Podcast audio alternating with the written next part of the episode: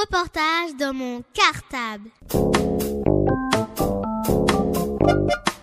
Nous avons déjà parlé de la célébration des morts en Amérique du Nord. Mais partons maintenant faire un tour du côté de l'Amérique centrale, du Sud et des Antilles. Au Mexique, la tradition païenne appelée El Dia de los Muertos, autrement dit le jour des morts, repose sur une pratique ancestrale des Aztèques. Il y a plus de 3000 ans, ceux-ci percevaient la mort comme un honneur. Cette fête est l'une des plus célèbres du monde. Elle est inscrite au patrimoine culturel immatériel de l'humanité par l'UNESCO et vise à honorer les défunts pendant trois jours, au début du mois de novembre. À cette période de l'année, les morts reviennent sur Terre pour rendre visite à leurs familles et leurs amis. Tout le pays vit alors au rythme des carnavals.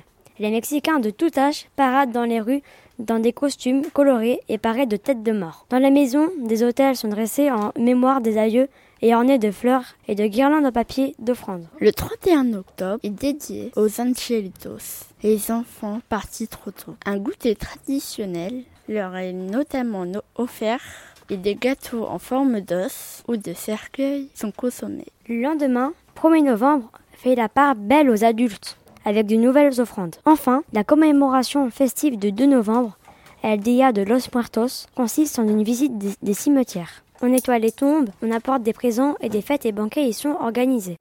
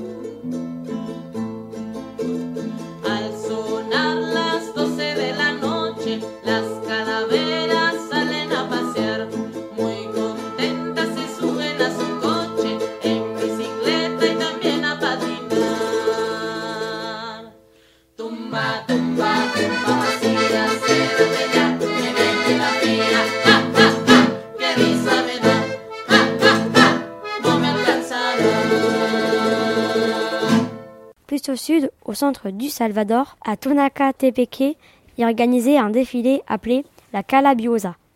Les conviés à cette fête honorent la mémoire de leurs morts par des peintures corporelles en noir et blanc. À Haïti, les habitants fêtent la Toussaint le 1er novembre, puis les Guédés, autrement dit les esprits des morts, le 2 novembre. Des cérémonies sont organisées par des prêtres vaudous durant lesquelles les participants sont conviés à danser vêtus de noir et de violet. Les esprits des morts sont représentés par une divinité qui est leur gardien. Il se nomme Baron Samedi. Il est représenté vêtu d'un chapeau haut de forme blanc, d'un costume de soirée, de lunettes de soleil, dont un verre est cassé, avec du coton dans les narines.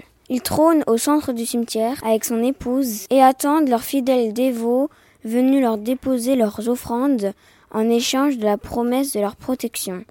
Puis ils se réunissent autour d'une tombe sacrée sur laquelle ils crachent, fument et boivent. Non loin de là, dans les Antilles françaises, comme la Guadeloupe et la Martinique, fêter les morts se fait en musique et ensemble un verre de rhum ou un bol de soupe en main. Le recueillement est un moment de chant et d'anecdotes qui honore la mémoire du défunt. Pour finir, en Afrique, à Madagascar, il existe un rite funéraire particulier appelé le Famadiana ou retournement des morts. Cette coutume date du 19e siècle. Le Famadiana a lieu de fin juin à début septembre durant plusieurs jours, mais les Dakutzat sont propres à chaque village. Chaque année, les familles choisissent quel défunt elles retourneront. La présence de tous les descendants est, est presque obligatoire. Dans la bonne humeur et en musique, les tombeaux sont alors ouverts et les ancêtres sont enroulés dans de nouveaux tissus pour les tenir au chaud. La foule, vêtue d'habits neufs, s'emparent ensuite des corps en dansant avant de laisser place au recueillement et aux prières de chacun. Chaque ancêtre se voit honoré par un retournement tous les 3, 5, 7 à 10 ans selon le souhait des familles. La pratique de ce rite tend à disparaître en raison du coût élevé de la cérémonie et de l'influence chrétienne occidentale. Et voilà, nous avons fini notre tour du monde des fêtes de la mort. Il existe encore de multiples autres fêtes dans d'autres pays et régions du monde. Si vous souhaitez en découvrir plus, courez vous renseigner. Au revoir. Reportage dans mon cartable.